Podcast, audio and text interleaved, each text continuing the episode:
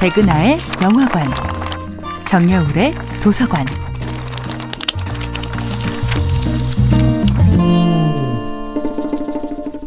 안녕하세요. 여러분과 아름답고 풍요로운 책 이야기를 나누고 있는 작가 정여울입니다. 이번 주의 작품은 노틀담의 곡주의 원작 소설 빅토르 위고의 파리의 노트르담입니다. 페비스는 에스메랄다를 하룻밤의 상대로 여겼고 프롤로는 그녀에게 살인범이라는 누명을 씌울 정도로 무책임한 인간이었습니다.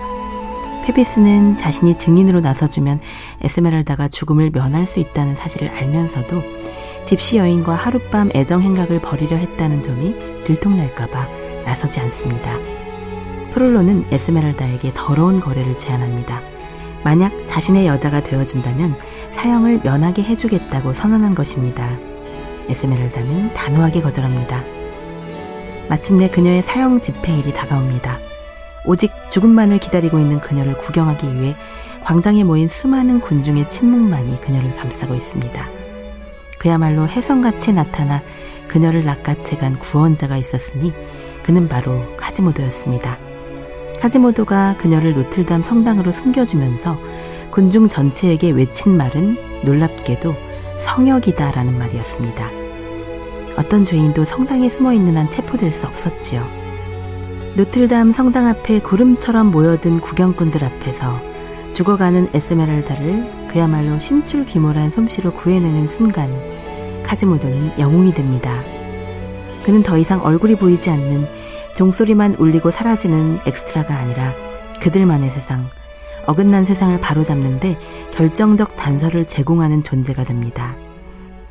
그러나 프롤로는 끝내 에스메랄다를 성역에서 납치하여 또다시 그녀를 향한 탐욕의 손길을 뻗칩니다. 죽음 아니면 나를 택하라는 프롤로의 끈질긴 집착 앞에서 그녀는 단호하게 죽음을 택합니다. 아무 죄도 없는 집시 처녀 에스메랄다는 그렇게 끝내 교수형을 당하고 맙니다.